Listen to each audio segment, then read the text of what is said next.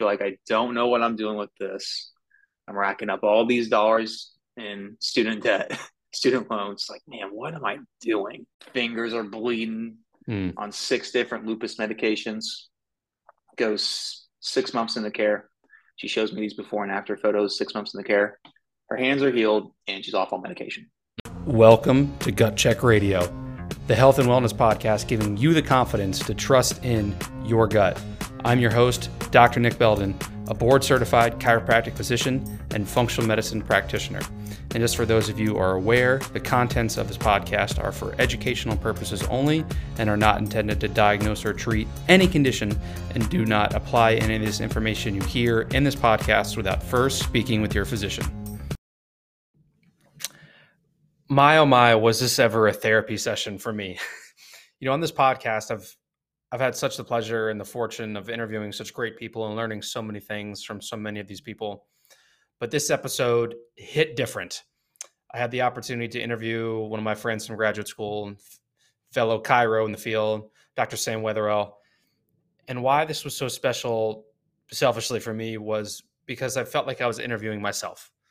Sam is someone who has such similar habits, routines, mindsets. We've read so many of the same books. We have so much in common and we're the same Enneagram type five. So for those of you familiar with Enneagram, you can already guess what this conversation, what the two of us together sort of looked like. and it was really such a, a, beautiful opportunity for me to peel back the layers of myself and have Sam be that vector through which I could do that. So I'm I'm eternally grateful for him taking the time to be able to do that. And we talk about a lot of things. He was we were in the same class in graduate school and I always envied his work ethic and discipline and I always took pride in my own but anytime I would see him or hear about the things he did, I was always, like I said, I, I almost wanted to have what he had. And we unpack a lot in this podcast about what it is that led him to want to take on such this mindset of discipline and work ethic. And then he even, you know, we really we peel back his own layers and his own onion, and that he maybe wishes he did it a different way, which is always it's always so interesting to hear people that you look up to as being so disciplined and so much integrity in the way they do things. And then you hear them and they're going, oh, yeah. In hindsight, I, I wish I had done it differently, or I, I, wish I had known this before I did that. And so this is really a great conversation to explore what it's like to have amazing discipline, but then also to explore maybe sometimes the the pitfalls of having too much.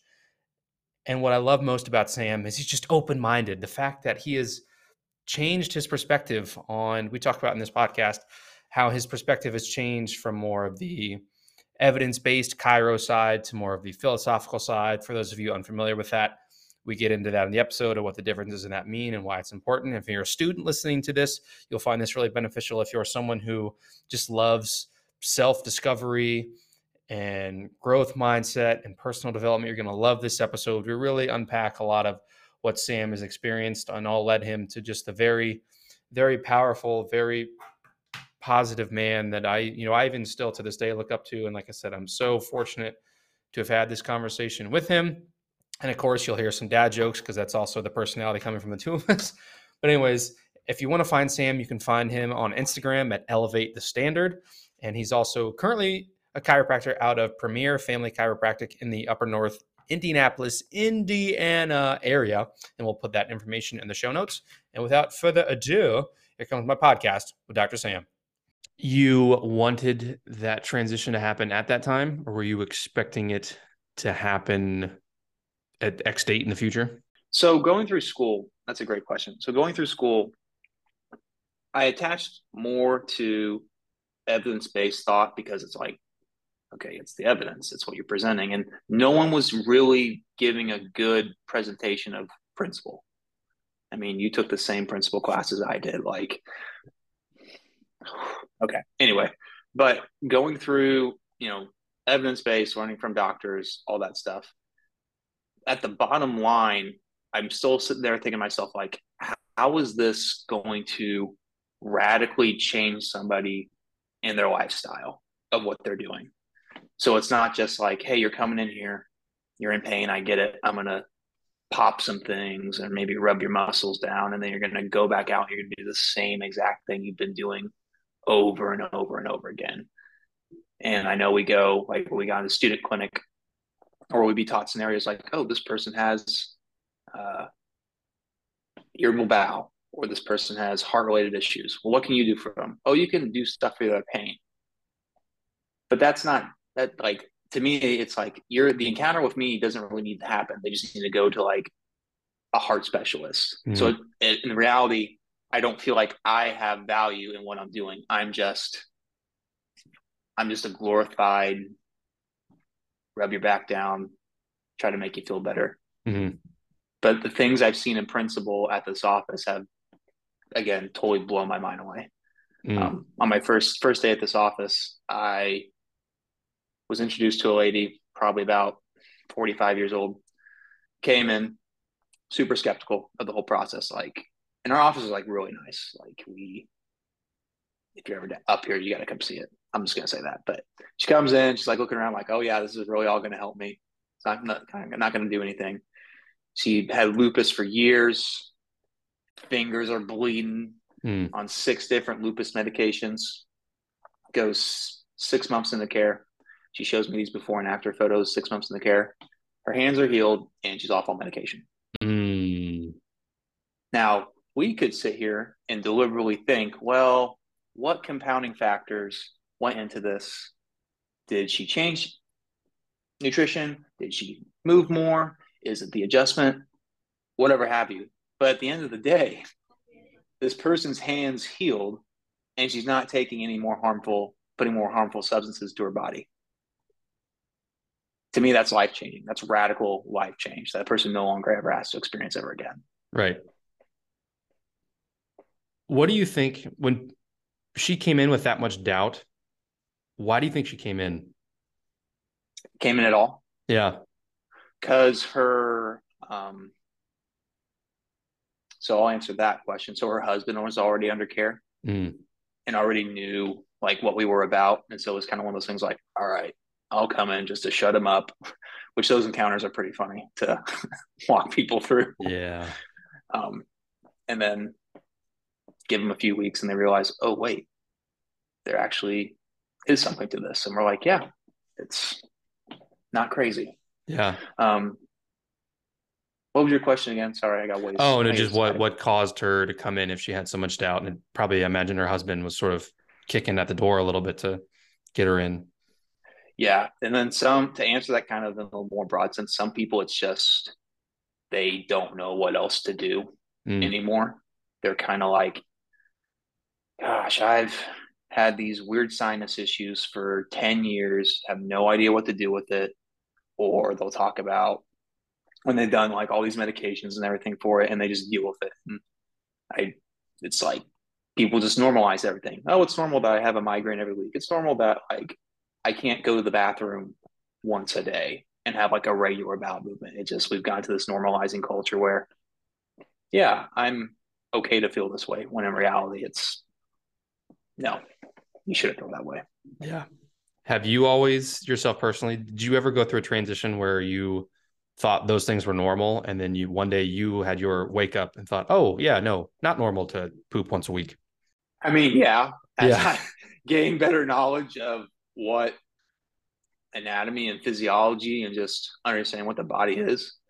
I mean, don't get me wrong, when you're an undergraduate, when you're a high school kid, you're just filling your body up with garbage, Mountain Dew and Pizza Hut or whatever.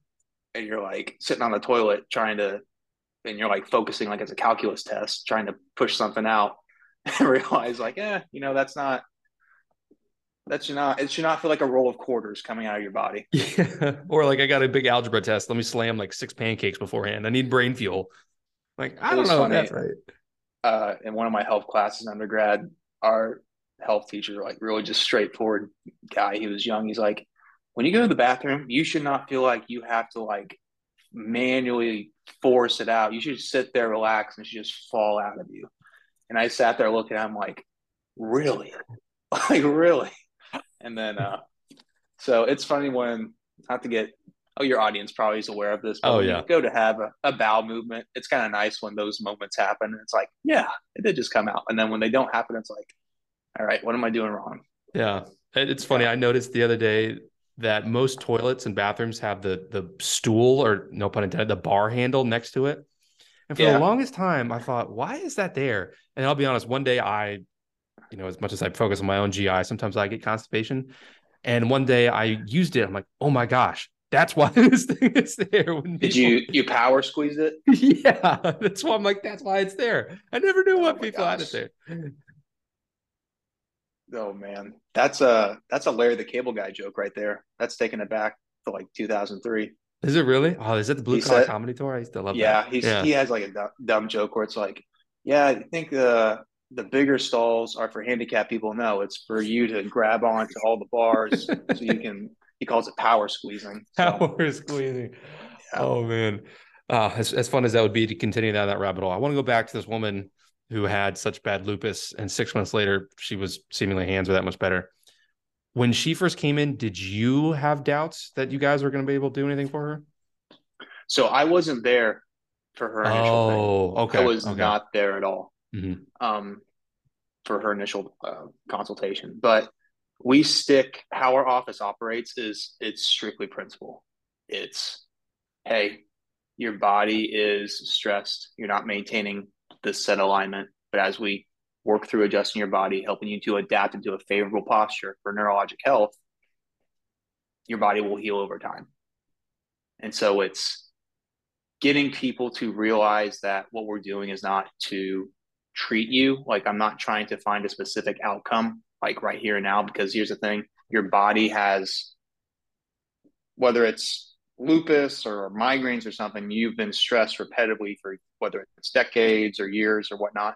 So it's going to take time to neurologically adapt your body. Now, for someone in school, that's going to sound very, very big. Mm-hmm. But I will tell you, if there's any students listening to this, wait till you're out in the real, real world and see real people. And to paint the kind of the backdrop for the listeners who aren't familiar, in in chiropractic, there's this real dichotomy between, and Sam used these words earlier, you have this quote unquote evidence based crowd who, if it's not, if there's not a randomized, double blind, placebo controlled trial showing XYZ adjustment works, why do it? And then you have this other crowd who says, we don't care at all what the science says. I've seen this anecdata so many times and my philosophy has guided me that that's what I'm going after. So you really we had in school such this some teachers would be more swung the other way, which honestly I like because then it forces you to come up with your own opinion. Mm-hmm. But for someone such as yourself to really, I mean, that's a big deal to go from this more evidence based mindset to the more so like in aligned properly, you're fine.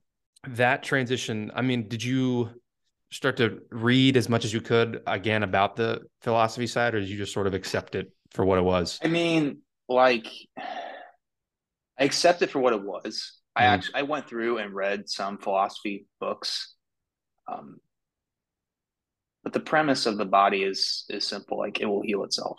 Mm. Like you're an you're an organism. You're always adapting to everything that's around you, whether you are sensitizing to it, not sensitizing to it. Um, why the heck can people lift 405 pounds? Because they train their body to lift 405 pounds. Why are some people more predisposed to maybe eating dairy because they've sensitized to it or some form of capacity. Mm-hmm. It's getting people to realize like your body's not a rock. You're not just solid state matter that doesn't change. Like your body will change over time. You have to give it, you just have to put it in the position to do so. It's like mm. with everything. Right. Consistency. Yeah. Have you experienced that personally? Yeah.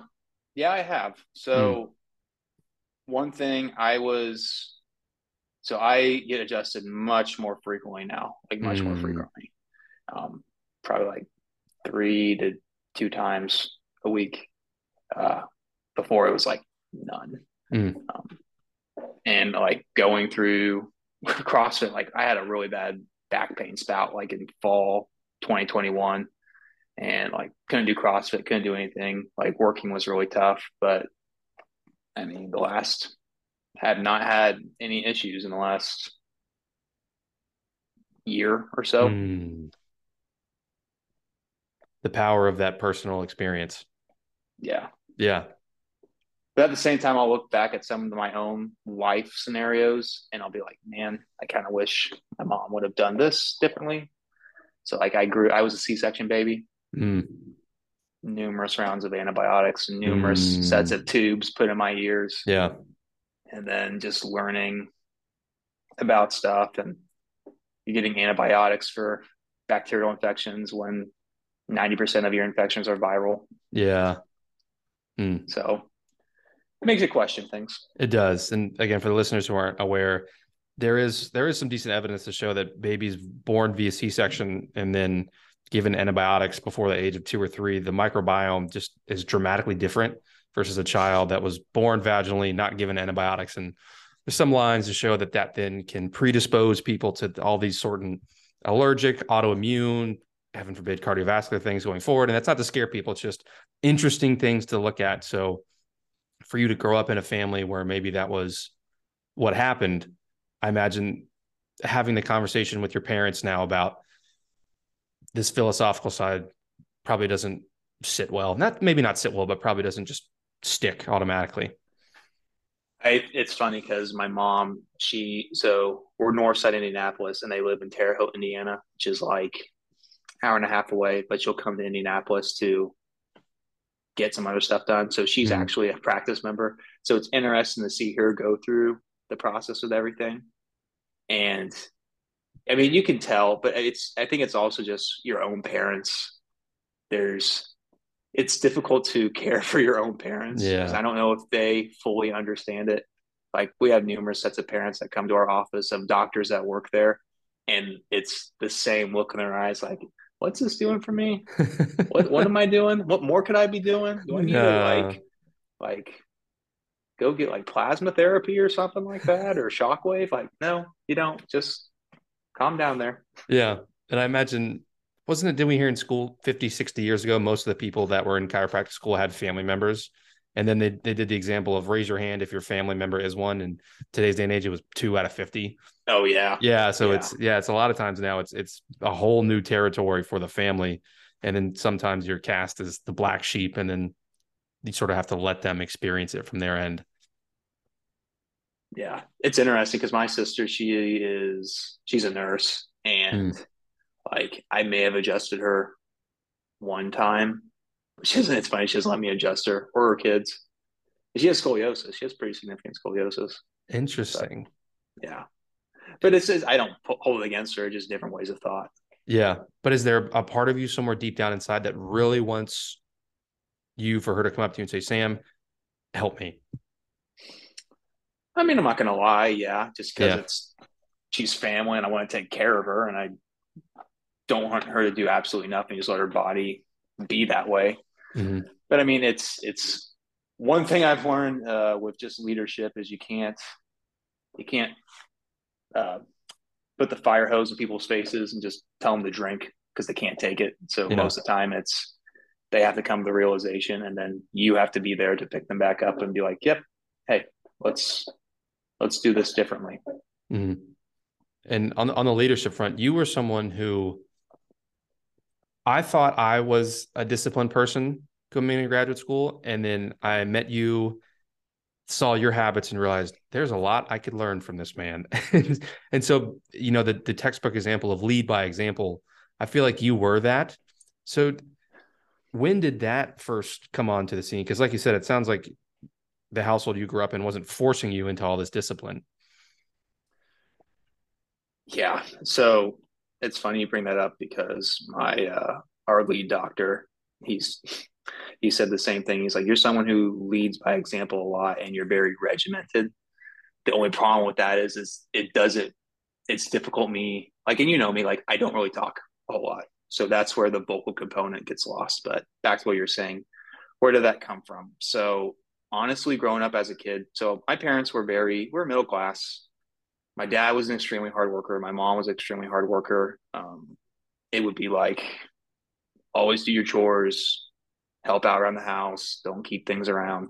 But at the end of the day, I was still, I think I was still a pretty lazy kid. Like I love playing my video games and being kind of worthless laying on the couch. It didn't hit me until probably to really go all out in the worth ethic didn't hit me until after near the end of getting my master's degree. Mm.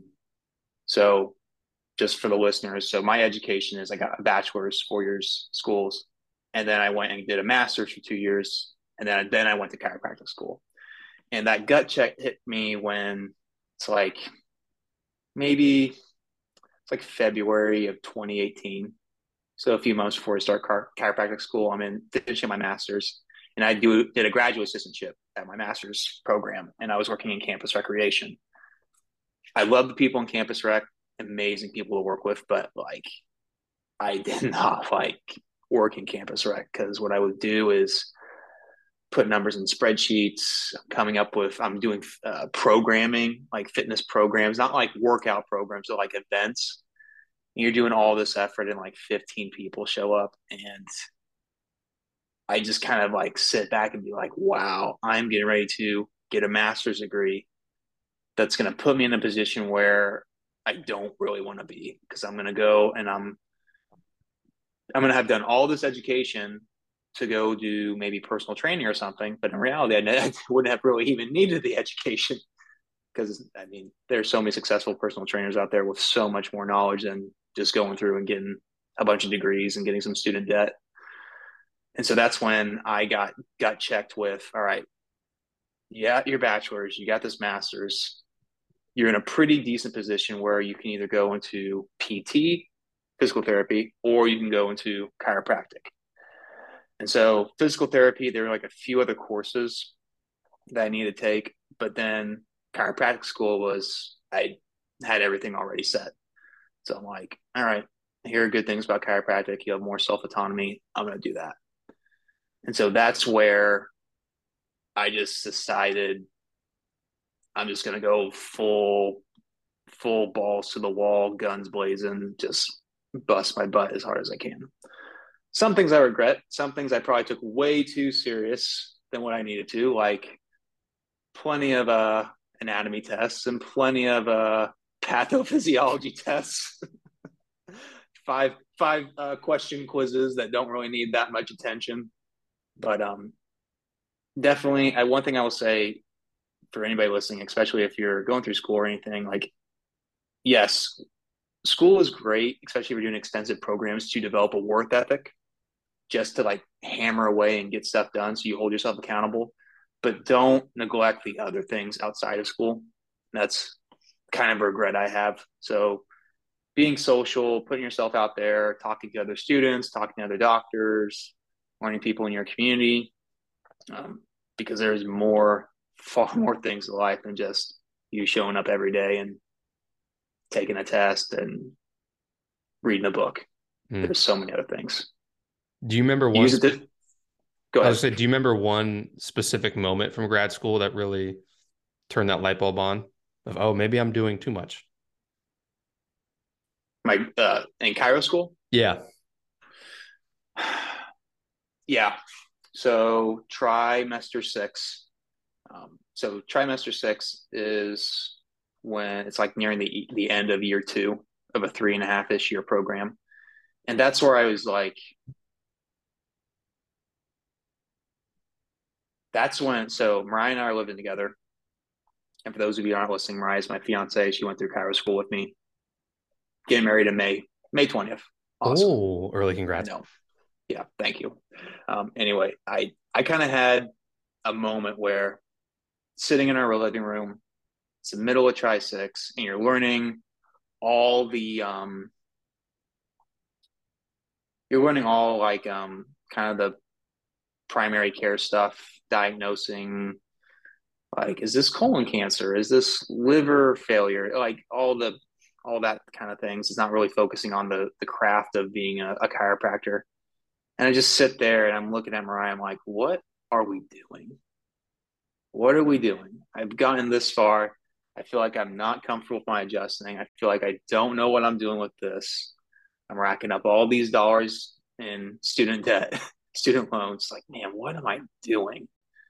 And that's where I just checked like, hey, school is great, but school's got to the burner for school's got to go down. Like it's not necessary. I got to learn other skill sets that I'm not getting in school. And so that's where reaching out to doctors, shadowing them, getting their take on everything, and their take on the profession So expanding the perspective instead of just remaining in the narrow focus of class and coursework. And when you were in the depths pre trisix of studying so hard, what was driving you to do so much and to work so hard? It honestly, it wasn't too. so I'm probably, I'm probably, I drive, I'm driven more on negative reinforcement than positive reinforcement. So people can be like, oh man, I'm going to work super hard so I can go get the beer at the end of the day, or I can go have my cake or whatever. I work hard in the sense of like, you have been lazy for far too long. If you stay lazy, you're not going to do anything with your life. So you better get your, you know what, together and make something of yourself. Like you better push it right now because what else are you going to do? You're going to go back to the same mindset that you used to be and you're going to you're going to plateau. And that's one mindset that I want to and that's another reason why I left that one practice is I got into a place where I wasn't being challenged enough. So I wasn't climbing, wasn't having that vertical climb of feeling I was growing. I hit this plateau where, yeah, I'm seeing people. Yeah, I'm making a decent salary for for being an associate, but it was just like I'm only 28 years old. This I should not have like this safety, comfortable feeling right now. And going to this other office, oh my gosh, it's been it's been another uh, another gaslit moment for me in terms of worth ethic. Mm. Fear is a great motivator. It is. It's an incredible motivator. Just don't want to control you. Yeah. do you do you feel as though now working at this new practice has maybe shifted your mindset? And correct me if I'm wrong on these words from the scarcity mindset to maybe a little more of abundance. Yes, absolutely. Hmm. Um, and I think that also comes from the leadership and the people that you surround yourself with. Um, like I know, like I'm a very spiritual guy. Like I know in scripture it says, "Hey, if you own, if you can handle riches and abundance well, then you will be given more riches and abundance." In our office, so I work in a MaxLiving office, so it is a high volume practice. In the Midwest, it's we just hit our record. We hit we see we saw 1437 people last week. Wow. For those listeners, that's a lot. that is a lot. Yes, that is a lot. But it's the mindset we have is it's like anybody can thrive. Everybody can thrive. Like you don't have to have a you don't have to have this mindset of victim mentality or survival. It's like everybody's destined to thrive in whatever facet or shape of your life. And it's amazing to mm. not only work in that and have your leadership reflect that, but then talking that and speaking that and praying that over people. It's, mm. it's awesome. I actually, I've been going on my own spiritual journey over the last six months. Started going to church again regularly, started being in scripture at least five days a week. And for me, I've I've found this dramatic shift away from fear mongering, which I believe is a currently a huge problem not only in healthcare, but even in the natural and alternative space, people are scaring you into avoiding gluten, dairy. You need to take all these things because all the food that's even organic is still has trace amounts of glyphosate and it's all killing us anyway. Yeah. There's so much of that that over the last six months, I've just had such this opening myself of wow, if if we live from this idea of abundance and that, like you just said, if if if you take on more, you will then receive more. I I I don't know where I'd be without that mindset. I imagine for you, that mindset probably just feels lighter. It yeah, um, it's something that really hit me. It hit me like two months before I even jumped into this current practice, just because I heard the things that Mariah was going through, and I'm like, man, this place sounds awesome. And the church we go to is a very it's a very thrive mentality excellence church it's it's funny because the pastor who does crossfit so he's like this six foot four dude that's just jacked and he's wearing like he's wearing like these awesome suits, but then he's wearing like Air Jordans up on stage. Super charismatic, great guy. Um, but like he he will say out loud like, um, just we are all bad people. We are all bad people, but this is a place to be a place where people can come and they can know how to thrive and they know how to live. And we're done with this whole victim mentality of scarcity, whether it's physical or it's mental. It's helping people understand that there's so much more than what they can do here and they can help. It's just making people better. It's literally it. It, it doesn't, I even tell that to the CAs that we have on staff. It's like, don't think that just because I have a degree doesn't mean that you can't go out there and talk to somebody and help somebody with mm-hmm. whatever they're going through. It's, yeah, there's so much that each one of us as a known individual, whether we're a doctor of this or that or wherever you work, just speak into people, speak life into people because it's going to make them better so they can do the same thing for somebody else. Mm, that's, man, that's so powerful. Did you ever say four years ago, pre chiro school, did you ever imagine you would say statements along those lines? Yes and no. So, like when you're, and that's where the whole discipline, regimen, and mindset comes in. The one, well, not the one fault. There's probably many faults, but the big thing I would that I sensed in myself is it made me selfish because mm. it's like I got to get this done. I got to do this. I got to do it for me to get me in the right place in the right time. And to piggyback on another gut check moment, I got gut checked probably 2021 December. So two months into working in my office, but that's when like I had not proposed to Mariah yet. I had been with Mariah almost five years. And I'm just sitting there, I'm like, all right, Sam, you told yourself that you wouldn't propose to her during your master's program because it's school. You said you weren't going to propose to her during chiro school because it's school, because it's life. So when are you going to do it? When are you going to propose her? and that's where I again I had a ref uh, just reflected on it like man I let school and that school mentality and that discipline mindset rule me too much and so I'm like yeah I got to get my you know what together so mm-hmm. that December went out told her parents like hey we're doing this went and bought the ring February 26th of last year proposed her and getting married this May so mm. yeah I can do it I can commit yeah, I can, I can, I can, I can break the mental boundaries. Do you feel like you needed to go through all those events from masters to chiro school to to really feel this newfound sense? So it, yes, because it makes me understand and have empathy on people that don't understand it yet. Because it's, I think there's more power in people experiencing their own experience and witnessing other people do it as opposed to you getting up on a stage or yelling at somebody like hey you need to do this and do that because they're never fully going to grasp the other senses when it comes to experiencing it or seeing it play out directly. I think experience is the biggest it's like you've said on like your podcast and stuff you'll have people that'll come in and like i've seen them too in our practice where I did a thyroid panel and everything's normal. I'm already working out five days a week, an hour at a time, tracking my macros, doing all this stuff. And they just told me to work out harder and eat better. when in reality, they're just still gaining weight and they can't explain it. And the weight gain's just so rampant.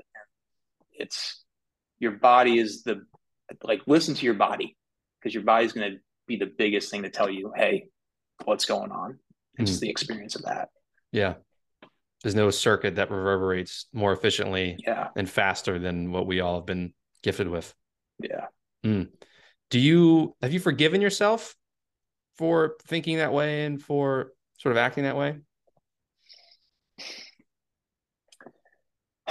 That's a good question. Um, yeah, there's, I mean, because there's the difficulty with that because that mindset has proven to be effective at getting stuff done. Exactly. But it's also prevented me from seeing other things. So that mindset, what that mindset lacks is humanizing. And I've been told that it's our lead doctor says he's like, you got to learn to humanize stuff. And I'm like, oh, like literally today, um, because it's funny, I'll just kind of say whatever I want because we have that kind of relationship. Um, it was funny today. He went up to Mariah. He's like, "Hey, are you working on Sam's personality? How's his How's his personality been?" And Mariah's like, "I can't do anything for him. Like, I can't. That's like moving a boulder." I'm like, "Yeah, I'm working on it. I'm working on it, Doctor Matt. If you're ever going to listen." I imagine she's so thankful for this newfound state you're in. Oh no, I am so, I am so thankful for because it's helped. This experience has helped so much, even just a relationship basis. I mean, yes, the professionalism and becoming much more better as a doctor is great, but just learning what it's like to work with her, what are dynamics like, how does that translate to coming home? how does that translate to talking about work at home on the weekend? Things that she goes through, things things that I go through. It's and there have been challenges like anything, but there's been good things with it. And regardless of the challenges and the good things, like I would not have, I don't regret leaving where I was and doing this. Hmm. And for those other of us out there who either work with our spouse, or work with our significant other, speaking for a friend here, have you found anything dramatically helpful? As in, you know, when we're at the office, we obviously talk about that. When they're at home, maybe we give ourselves 30 minutes and post dinner, no more work talk. Yeah. So we haven't really set a time frame of like, hey, it's eight o'clock at night. We're done talking work. Um, typically, when it's going to bed, stop talking. To, stop talking about it. There's no point to talk about it. And then, other than that, there are give and take scenarios. So ultimately, it's hey, come home. We can say a few minor things, but if there's something that's really big that needs to be addressed, I'll hold back or she'll hold back and then we'll wait for like a more pleasant moment. So if like we're going out to dinner and that's a fairly enjoyable experience, that's when we'll be like, hey, I noticed this going on this week. What's up? Or we'll reciprocate that. Stuff like that. Mm-hmm. Still, still some things to work on, but overall, it's it's been great. Especially when just so much of your time together, if you think about it, more of it right now is probably the work together than the be together. So when that occupies so much of your time, it's easy to let it occupy so much of your conversation outside of that arena. Yeah, and it's very interesting because so like Mariah, so like our personality, like shocker to you, not no, not really, but like because you've seen us in school, but like Mariah and I are very different people. Like I am kind of the solitude, work on your craft kind of dude. I can I can be by myself. Mariah is somebody who's like she grew up as a twin, so it's like I need somebody right here, right now with me to talk to me and hang out. Um, it was funny because this weekend, uh, like we did our date nights and everything like that, but Sunday went and worked out our CrossFit gym, came back, and she's like, "Yeah, I'm just gonna watch some movies today." I'm like, "All right, cool, great. I'm gonna go listen to my audiobook or whatever." So I'm listening to my audiobook. An hour goes by, comes into comes into the door, and she's like, "Can we do something?" do something together. And I'm like, it's only been an hour, and she's watching the Twilight films now. She's uh she's uh she's watching the extended versions. It's gosh, those films have aged. I know. I can believe it. Mm. it was cracking me up. Um, like, but it's it's uh, and we uh, you know the Enneagram tests, like oh yeah, oh yeah, stuff. yep. You're probably a five, aren't of, you? So I've taken it again I'm an eight now. Really? So I don't know if I fully believe it. I kind of believe it, but then I kind of don't. Part of me is just like I've changed my mindset a lot. Um, but yes, I used to be a five, 100% a five. But then I realizing analyzing every single thing oftentimes will not get stuff done. You're just going to be analyzing forever and ever and ever. The phrase and out paralysis by analysis becomes so evident. Yes hundred percent. Yeah, Haley and that's I. Big, no, go ahead. Go ahead.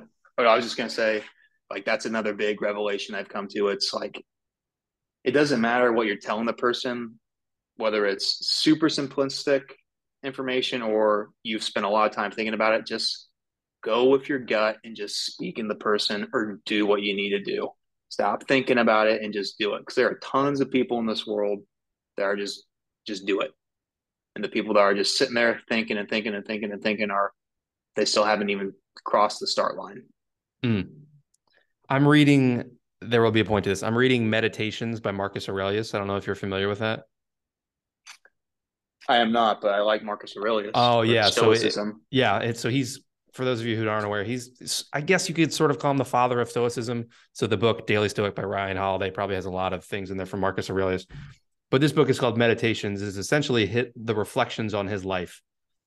And people see him as a philosopher. And the the pushback against philosophy is all they do is talk with no action. And I remember I could pull it out on my phone, but I want to pull it out now. There's a quote he says in there that philosophy is meant to alter the way in which we act. So it's it's and it's almost a sense of reflection in order to then act in subsequent events differently.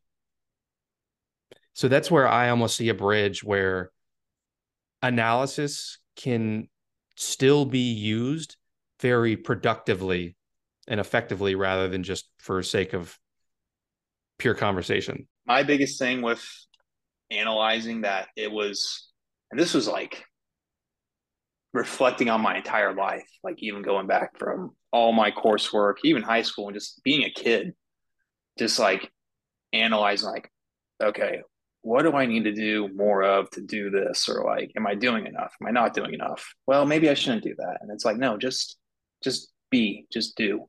You're gonna you'll you'll mess up, learn about it, but then just course correct.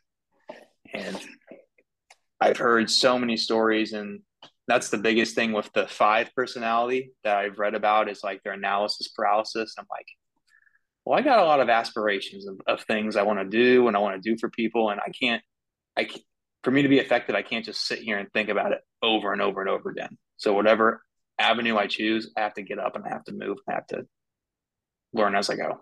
Mm. And I think a lot of times that can be so hard because sometimes it's, isn't it fun to analyze? Oh man. right? Like it's it's so enjoyable. It is. Sometimes. It is because like I'll talk about I'll talk about things to our other doctors, team doctors, and they'll look at me like, "What are you even talking about? Like, what are you talking about?" Um, like I'll, I'll, and I'll go from everywhere. I'll I'll bring up I'll bring up literature, like evidence based literature. I'll bring up principle. I'll bring up religion. I'll bring up all types of stuff and like, Sam, bring it down. Go talk to this person who's not even think about those things and go help them out. Like, all right, okay, I will. One so. sentence it. Yeah. And it's it's it's then also fun. You could correct me if you feel differently to bridge the gap between the evidence based and the philosoph or in the philosophical crowd. It's almost as if the world thinks it can only exist in the dichotomy, where when you come in the middle, have you had these like profound revelations from a, a level of thinking that was more centric? So elaborate that just a little bit more. Yeah. So you have people like we talked about earlier who are sheerly evidence based and they only think about life through the lens of that. And then people philosophical who only think about life through the lens of that. Whereas again, if there's ever ever if there's ever anything in life that lives at the extremes, a good answer is probably found in the middle. Oh yeah, one hundred percent. Yeah, hundred percent. Um, I think that's where you can't always have that type of mindset because then people will. Sometimes you have to be a little bit more on the extreme side of one or the other, so people can see where you're going and they'll follow that. But then when it comes back to practicality, that's where you approach them with that. Hey, there's this. It's been proven time and time again. Do it. Um, I mean, it's. I mean, I think that's that applies to nearly everything, especially with um, Christianity, uh, Christianity and faith, because so often the times we think we have to, we got to be this set set of principles forever and ever and ever, not realizing, well, no, we all, in terms of Scripture, we all fall short of the glory of God, and we're going to make mistakes. But it doesn't mean you can't strive to be better and work on it. We just have the expectation that you're all human. It's mm. It's like why last night after our CrossFit uh, class, Mariah was like, "Hey, let's be spontaneous," and we went and we had a hamburger. I really didn't want it, and I felt it in my gut all night. But I'm like, all right, cool. They got they got homemade ketchup. that sounds scrumptious, actually. It's actually really good. yeah, it's almost it's kind of like a memory dividend, choosing the experience over maybe the strict health practice. So yeah, when you when you do stuff like that, do you is your gut feeling now still to say, "Oh, I don't want the hamburger"? Yeah, I'm yeah. still yeah, I am still more um keep the regiment, keep the task. Like I like meal prepping everything, planning everything out. Um, one thing I'm trying to do is gain weight with working out, and so that and eating clean with that is extremely difficult. So when and that's but that's also the unique thing with relationships, especially having a partner. It's filling in where you are a deficit in. So I am able to give Mariah a lot more struck. Like literally, Mariah was talking about, like, man, I remember when I first met you and going through all this stuff. You have made me so better at this, this, this, this. Like I would have never done this ever in my life. I'm like, well, you've done a lot of stuff for me. Like last, what was it? Last Friday, um, we went and saw the second Avatar, which I really did not want to because it was like three hours long. But I saw good reviews. I'm like, all right, we'll go do it. But I mean, like, we went to a movie theater that was like a bistro theater, and I had alcohol for the first time in I don't know how long because I'm like, eh, I'm going to have an old fashioned tonight just to treat myself. So it's helps me doing that because I know how much of a I know how sharp I can be so it helps kind of dull that a bit. So I'm not too, it makes me more relatable. And I think that's a, a big crucial thing. You don't want to seem unrelatable because if you're so unrelatable, if you seem to be so out there with your thought process, then it's going to be difficult for people to follow you because then they're going to be like, well, I can't replicate what you do. Mm. Makes sense. It, it does. Yeah. And that's, I feel like this is a therapy session for me, which this is so fun for me because I'm I feel like I'm interviewing someone who's probably the closest to my habits that I know. So for you to say that is a it's it's comforting for me to to know that. And do you feel has that been a struggle to maybe communicate that with the patients you work with because maybe you feel like you should be this model of health? So that is where that is something I'm actually working on right now. Um, it's the it's the empathy component. So it's very difficult. So it's not that I don't have compassion or empathy for people. Oh my gosh, like if somebody's like if you have acute low back pain, I've been there, man. I know exactly what that feels like. If you're going through some type of heartache in your life, like I'll pray for you. I know exactly what you're going through. The thing that really makes it hard for me is that when people have not adopted consistent lifestyle behaviors that are beneficial for their health or just their life in general. So it's like pe- the people that come in, it's like, man, I don't like, I'm in so much pain. Or like, I don't know why I keep having blurry vision. I don't know why I'm doing this, that, this. It's like, well, tell me how your life is like. Do you have consistent behaviors that promote health? Well, not really. It's like, okay. For me, that's difficult to empathize with because I've had to create that. And so my thing is like, all right, well, how can I shift my demeanor and how I can talk to help motivate this person to at least take a step forward? Um, for example, a recent practice member, she she's one of those people where it's like, I've done everything for weight loss. I've been dealt with weight loss since I was 10 years old. She's like probably 55 now. Like I've done all the stuff. I've lost weight, but it hasn't stayed off. It's come, it's just come and go, but I can't keep it off. But then she said something like, you know, when COVID hit and we are all quarantined, I lost like 18 pounds because I wasn't eating or doing anything. And I'm like, so you're not, and what I, I can't like initially hit people back hard, but in my mind, I'm like, well, that doesn't mean that you can't lose weight. Like you obviously lost 18 pounds during COVID. Like you can do it. The question is, why can you not keep it off? And then she's made comments to me. It's like, well, I eat a lot of car. I like my carbohydrates. I'm like, okay, so there is something there. And my biggest thing with with helping people is getting people to realize like the underlying problem is staring at you more in the face than you actually realize. In fact, it's probably it's you looking at it every day when you see yourself in the mirror. it's like I said in a post, if lifestyle is the cause of the root problems, and often lifestyle is going to be the thing that's going to rectify it and correct it. Do you get a lot of pushback from people when you say that? I've had to um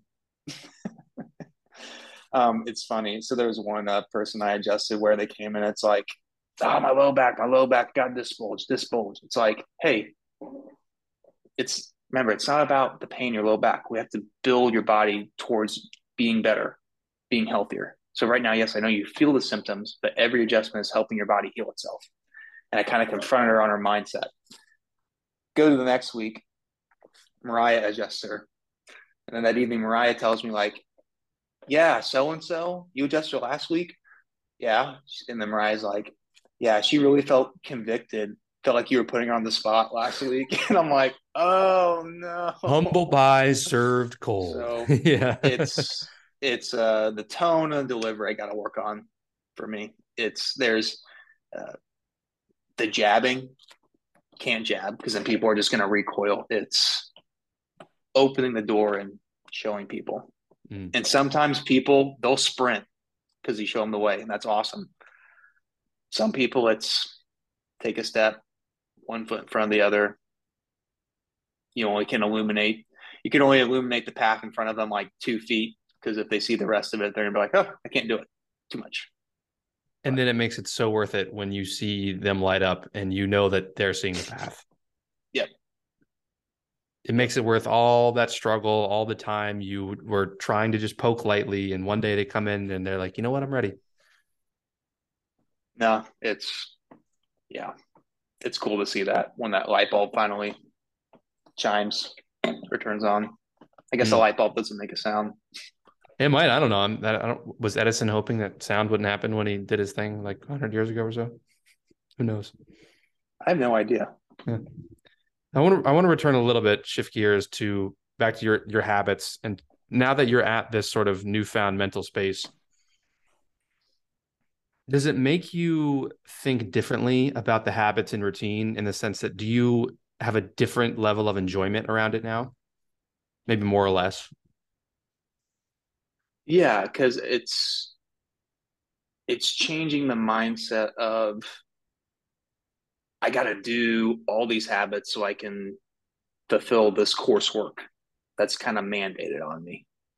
But now it's we're out in the real world and you're able to be a professional and work on your career and speak life into people. There's more to it where, okay, I can work on my craft, but I can work on it in a way that's not it's not a survival based mentality. It's a it's a thrive mindset, and it's the mindset of, hey, well, honestly, in a spiritual sense, like, hey, I feel like God has put me in a position to lead people, to show them Him and witness to them, and show them what it's like to live the best life they can find possible. What do I got to do to fulfill that for Him so I can serve people? how do I, how can I become my best self? And so that's the underlying driver of of everything now. And so it's what makes me go out do my workouts the way I do. It's what makes me listen to books to listen to, makes me what to read and and to have the relationships I have, work on the relationships, take myself out of my own mental space of thinking that, oh, I know exactly what I'm doing, realizing like no, you're you're kind of off a little bit, but we're gonna we're gonna work on it. Um, there's a quote I just oh the book um the subtle art of not giving a an F. Mm-hmm. Um, I already thought I was pretty well versed in that subject, but uh, I thought I'd listen to it and get a second opinion by it. Uh, but I think Michael Jordan gave a quote in there that they rattle off like he says, "I'm always wrong over and over again, but that's why my life improves." And so it's like I think in my mindset it's it's it was I got to do all this stuff to get to this level this level of absolute perfection or ultimate being and I'm going to be good. But in reality that's not that's not applicable. And even if it was, then you're you're going to hit a plateau and be that way for the rest of your life. You're not going to grow anymore. So instead of thinking I got to figure out how to throw the best punch at life and I'm going to be the master of my life, it's every day waking up, hey, what do I got to do to recognize what I'm doing is not that great, but chip away at it so I can become better over and over. Because I can look back on my life at past Sam and be like, wow, you were a huge idiot. You were the dumbest kid ever. Like so stupid, wasted so much time. But then I know in the, my future, my future Sam's going to look back at my current Sam right now and be like, you're the stupidest idiot. You're going to waste so much time, all that. So instead of trying to reach this perfect key state, it's appreciating the journey of growth and just chipping away at what you need to get better at. I think for those of us out there that are incredibly stoic, routine driven, some would even say masochistic, I think go back and listen to that last four minutes that Sam just talked about on repeat. Because I, there's there's so much gold to be found, and there's so much beauty that was in that statement that if we just plugged in our ear every morning, as I probably should, I think it'll go a long way. And so, Sam, I think it's a beautiful place to start to wrap it up a little bit. If people want to learn more about you and where they can f- discover you in this newfound mindset, you've already given us some hints, but tell them specifically socials, practice, everything like that.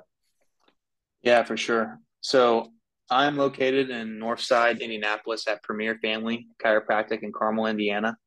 Um, yeah, any of you are ever in the area, not even you have to want to become a practice member, you want to just visit and see what I'm talking about um, just life changing, just thrive mentality. Just slowly walk in the doors and just you'll see it. Um, if you're interested in following me, my Instagram is called Elevate the Standard. Um, I chose Elevate the Standard because that's what I think our lives should be. It's I think we it's easy for us to get into the mindset of just kind of normalcy and just I'm going to be this certain way for the rest of my life and no, I think you're all called with purpose and for purpose. You're all built with intention by a higher power. And through health mindset, relationships, and faith, that's what I try to lead people on, just to elevate the standard of their life. So you can check me out on Instagram there. Um, you can use Facebook, just my name, Sam Wetherell. But other than that, no, I appreciate all of you listening. I appreciate this man here, Nick Belden. This guy is incredibly awesome, incredibly talented, so gifted at his craft. And so knowledgeable what he does. He's he's incredible. I appreciate the words, my man. It's been fun. And actually, there's one last thing. So obviously, this is Gut Check Radio, and we've explored so many of your gut check moments. But the last question I like to leave people on is, what is a most recent gut check moment? Doesn't even have to be a massive one. Just could be even the most trivial thing you think of, and walk us through what it was like in your thinking as you're going through it. Um. Yeah. So just this is a pretty simple one. So going through chiropractic school, obviously you don't really have a lot of money going through chiropractic school. So people try to get jobs, and even if you get a job, you don't really have money to get a job. Uh, and so I wanted to do CrossFit the whole time. I had done CrossFit in undergrad, but I couldn't do it. Um, so I'm putting it off, putting it off, putting it off. And so the summer of my last summer in chiropractic school, I just kind of sat there. I'm like, man, when am I ever going to be able to do CrossFit? When am I ever going to get back into that routine of doing and then it just hit me. It's like, just do it now. Just pay the money now, and you're going to find you're going to live. And so I made myself do it, and then graduated and realized, oh, I could afford it. I could afford to go out and do it. So if you're someone that's like teetering on some type of decision, stop analyzing everything. Just go out and live your life. There's something you want to do, go out and do it. Don't hesitate. Just do. Nike was right from day one yeah. Sam, thanks for taking the time, my man, and everybody for tuning in. Thank you for taking the time to listen to this beautiful conversation between Sam and I. Awesome. Thanks, Nick. Appreciate you. Thank you all for trusting me to be a part of your day. If you enjoyed the show and found it informative or entertaining, we invite you to share the love by leaving a five star rating and review on your podcast platform of choice or by sharing this episode with your family and friends. And until next time, trust in your gut.